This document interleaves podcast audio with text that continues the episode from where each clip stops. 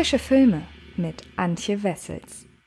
Hallo liebe Freds und herzlich willkommen zu einer neuen Ausgabe des Frische Filme Podcasts. Diese Folge wird sehr lang, sehr ausführlich und eine, auf die ich mich sehr freue, denn es geht in dieser Folge um The Babysitter Killer Queen, eine neue Produktion von Regisseur McGee, nämlich die, die Fortsetzung zu seinem The Babysitter Film, der vor ein paar Jahren direkt zu Netflix gekommen ist und dafür hat er nun eben einen zweiten Teil inszeniert. Ich habe mich sehr darauf gefreut, denn The Babysitter war ein Film, den ich für unterbewertet halte, generell so in der Filmbubble. Denn da habe ich mitbekommen, dass der Film nicht so gut gesprochen wurde insgesamt. Und aus dem Grund habe ich mich entschlossen, einfach mal davon zu erzählen, weshalb denn generell sowohl The Babysitter als auch The Babysitter Killer Queen Filme sind, die man sich gut und gerne mit der nötigen Portion Humor und Vorliebe für selbstreferenziellen Humor vor allem anschauen kann. Und es freut mich sehr, wenn ihr jetzt dabei bleibt. Aber wie gesagt, es wird recht ausführlich, aber ich denke, das habt ihr verdient und ich wünsche euch ganz viel Spaß, werde euch aber jetzt natürlich erst einmal kurz erzählen, worum es geht. The Babysitter Killer Queen setzt inhaltlich zwei Jahre nach den Ereignissen an, die in The Babysitter stattgefunden gefunden haben. Es geht weiter um die Geschichte des schüchternen und nerdigen Cole, gespielt von Judah Lewis, der in einer aufreibenden Nacht einen satanischen Kult besiegen musste,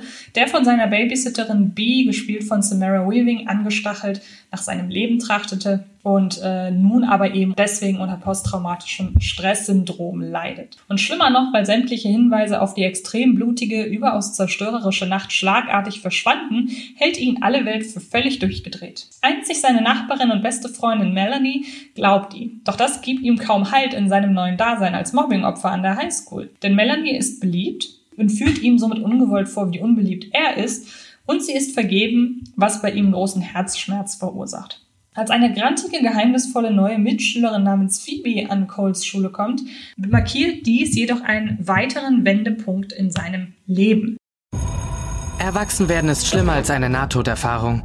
Ich sag euch das aus voller Überzeugung. Denn vor zwei Jahren haben meine Babysitterin und ihre Freunde versucht, mich zu töten. Das Schlimmste daran ist, niemand glaubt mir.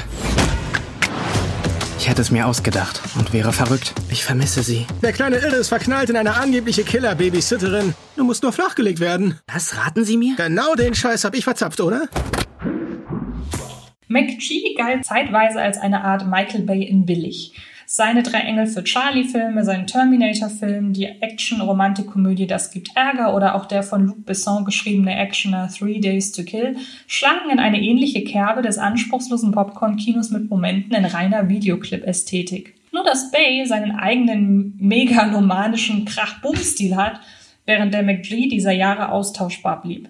Ein Michael Bay würde niemals Das gibt Ärger drehen, aber viele Leute könnten den Film genauso Bay-esque angehaucht inszenieren wie McGee. Und dann kam The Babysitter. 2017 auf Netflix veröffentlicht, markierte der Streaming-Film nicht nur in Sachen Veröffentlichungsmethode eine Kehrtwende für McGee, nein, auch stilistisch zeigte sich der Regisseur von einer völlig neuen Seite. Was wie eine Teenie-Komödie über einen scheuen Jungen beginnt, der sich in seinen ebenso spaßigen und eigenwilligen wie lasziv gekleideten Babysitter verliebt, wird schlagartig zur gnadenlos überzogenen Horrorkomödie voller Splatter und selbstironischen Brüchen mit Genrenorm und seiner eigenen Fiktionalität. Die Rezeption des in knalligen Bonbonfarben gehaltenen Films, in dem 80er Jahre Genrespaß-Tropen mit der Flippigkeit und medialen Verdrossenheit der späten 2010er kollidiert, fiel denkbar gespalten aus. Zahlreiche, selbsternannt eingefleischte Hardcore-Horror-Fans beschimpfen The Babysitter in sämtlichen Vulgärvokabeln, die ihnen einfallen. Nicht wenige Pressestimmen bemängeln einen Überschuss an Klischees und ausgelutschten Charakterzeichnungen sowie Plotstrukturen, hielten dem Film aber den bestens aufgelegten Cast und das peppige Erzähltempo zugute. Und dann sind da jene Stimmen, die The Babysitter als modernen Vertreter eines waschechten, campigen Midnight-Movies feiern, der auf seiner ganz eigenen, verzerrten Frequenz sendet und sein Ding knallhart durchzieht. Schließlich sieht der Film aus und weist Dialoge auf, als handle es sich bei ihm um den neuesten Disney Channel Original Movie in der Tradition von High School Musical 2, der Descendants Trilogie oder Zombies. Nur dass er zeitweise völlig übersteuert und makaber blutigen Humor im Sinne eines Sam Raimi in seiner kauzigen Phase oder Joe Dante in seinen splättrigen Phasen auslebt. So kommt dann halt ein Konsens von 2,8 von 5 Sternen bei Letterboxd zustande, bei dem 15% der Stimmen auf weniger als 2 Sterne fallen, 16% auf 4 oder mehr Sterne und rund 12.000 Herzchen für The Babysitter vergeben wurden. So oder so festigte McGee's erfrischendste und denkwürdigste Regiearbeit Titel-Antiheldin sowie Teilzeit Margot Robbie-Doppelgängerin Samara Weaving als Star schräger, blutiger Genrevergnügen. Siehe auch Mayhem, Ready or Not oder ganz Akimbo. Und er hat offenbar den ebenso ominösen wie übermächtigen Netflix-Algorithmus dazu gedrängt, einen zweiten Teil grünes Licht zu geben. Der wurde erneut von McGee inszeniert, der dieses Mal zudem gemeinsam mit Dan Lagana, Brad Morris und Jimmy Warden den Originalautor Brian Duffield ersetzt und lässt Joda Lewis zurückkehren, der als Cole nun vom Frühteenie zum Highschool-Bubi herangewachsen ist. Über die Rückkehr oder Nichtrückkehr weiterer The Babysitter Cast-Mitglieder machten die Verantwortlichen bis kurz vor Veröffentlichung des Films ein großes Geheimnis. Bevor Netflix eine 180-Grad-Wende unternahm und den meisten User und Userinnen im personalisierten Interface alle nur erdenklichen potenziellen Überraschungen um die Ohren haut. Doch von diesem Ärgernis abgesehen, was hat The Babysitter Killer Queen denn sonst so zu bieten? Nun, zunächst einmal einen gedrosselten ersten Akt. Während sich The Babysitter vor der Eskalation in Sachen vollkommen unernster Horrorszenarien tief, tief in die überzeichnete Welt typischer Disney-Fernsehfilme wagte, die ja gemeinhin bereits Familien- und Kinderkomödien auf Zuckerschock sind, eröffnet The Babysitter Killer Queen fast schon konservativ. Fließband, Highschool-Komödienästhetik und Plot-Elemente treffen auf Versatzstücke von Horrorfortsetzungen, in denen der Vorgängerfilm verarbeitet wird. Mit ganz bewusst gesetzten Gänsefüßchen. Cole ist auf eine seichte Art traumatisiert, wie Figuren in aus reiner Geldgier produzierten, lieblosen Horror-Sequels nun einmal traumatisiert sind und die ganze Niemand glaubt es Nummer fügt sich auch in diesen ersten Eindruck.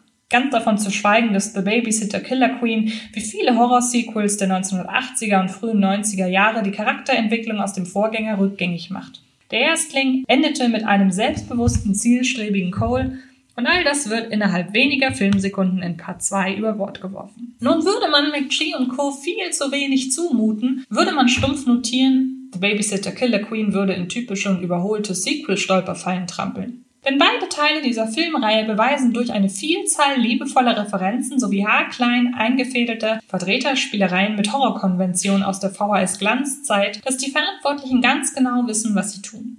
Die Geschmäcker dürfen sich liebend gern dahingehend unterscheiden, ob die gute alte Zeit durch Modernisierung zerstört wird oder ob es ja gerade die Absicht und die Kunst hinter diesem Film ist, das wofür McGee und Co. nostalgisch sind, mit dem zu verquicken, wofür diejenigen nostalgisch sind, die frisch der Disney Channel Original Movie Kernzielgruppe entwachsen.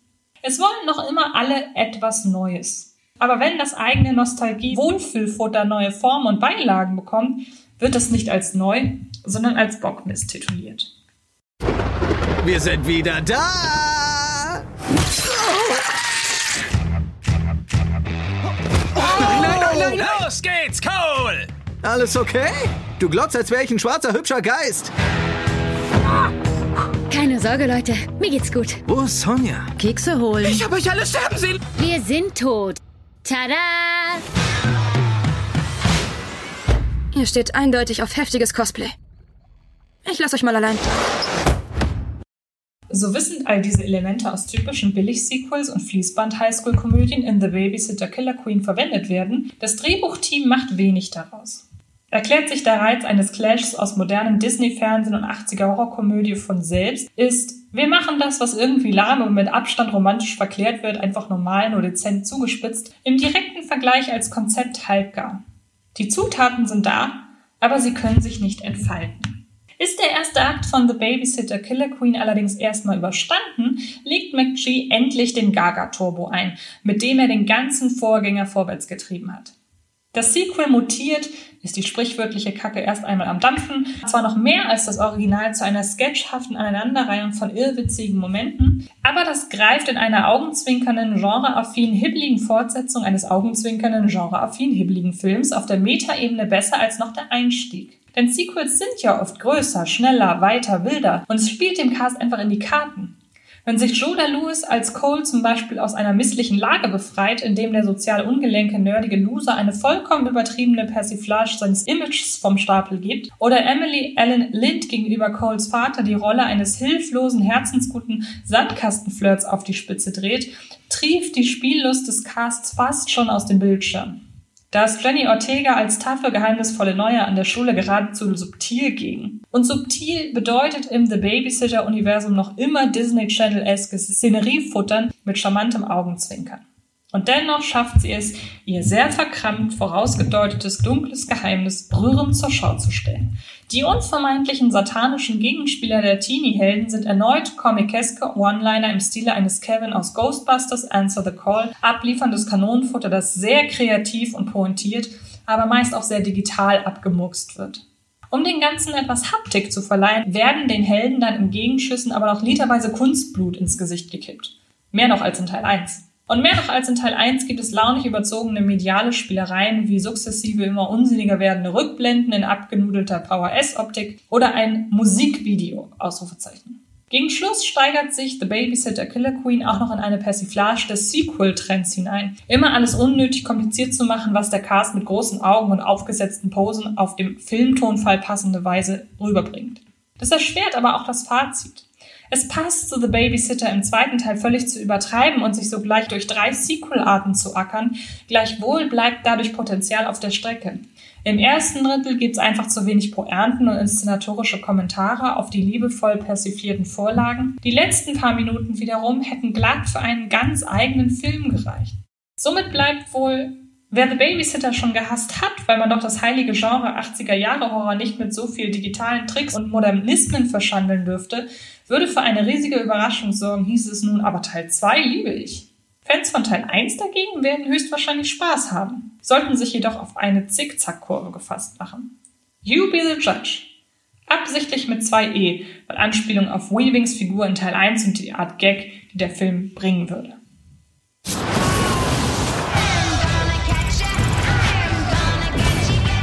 Ich liebe dich, Cole.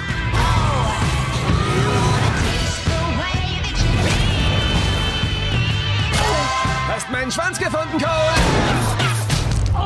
Dass in dieser Nacht noch mehr Erotik geht. Hey, Cole. Dass ich nicht als Erster umgebracht wurde. Das ist Post-Jordan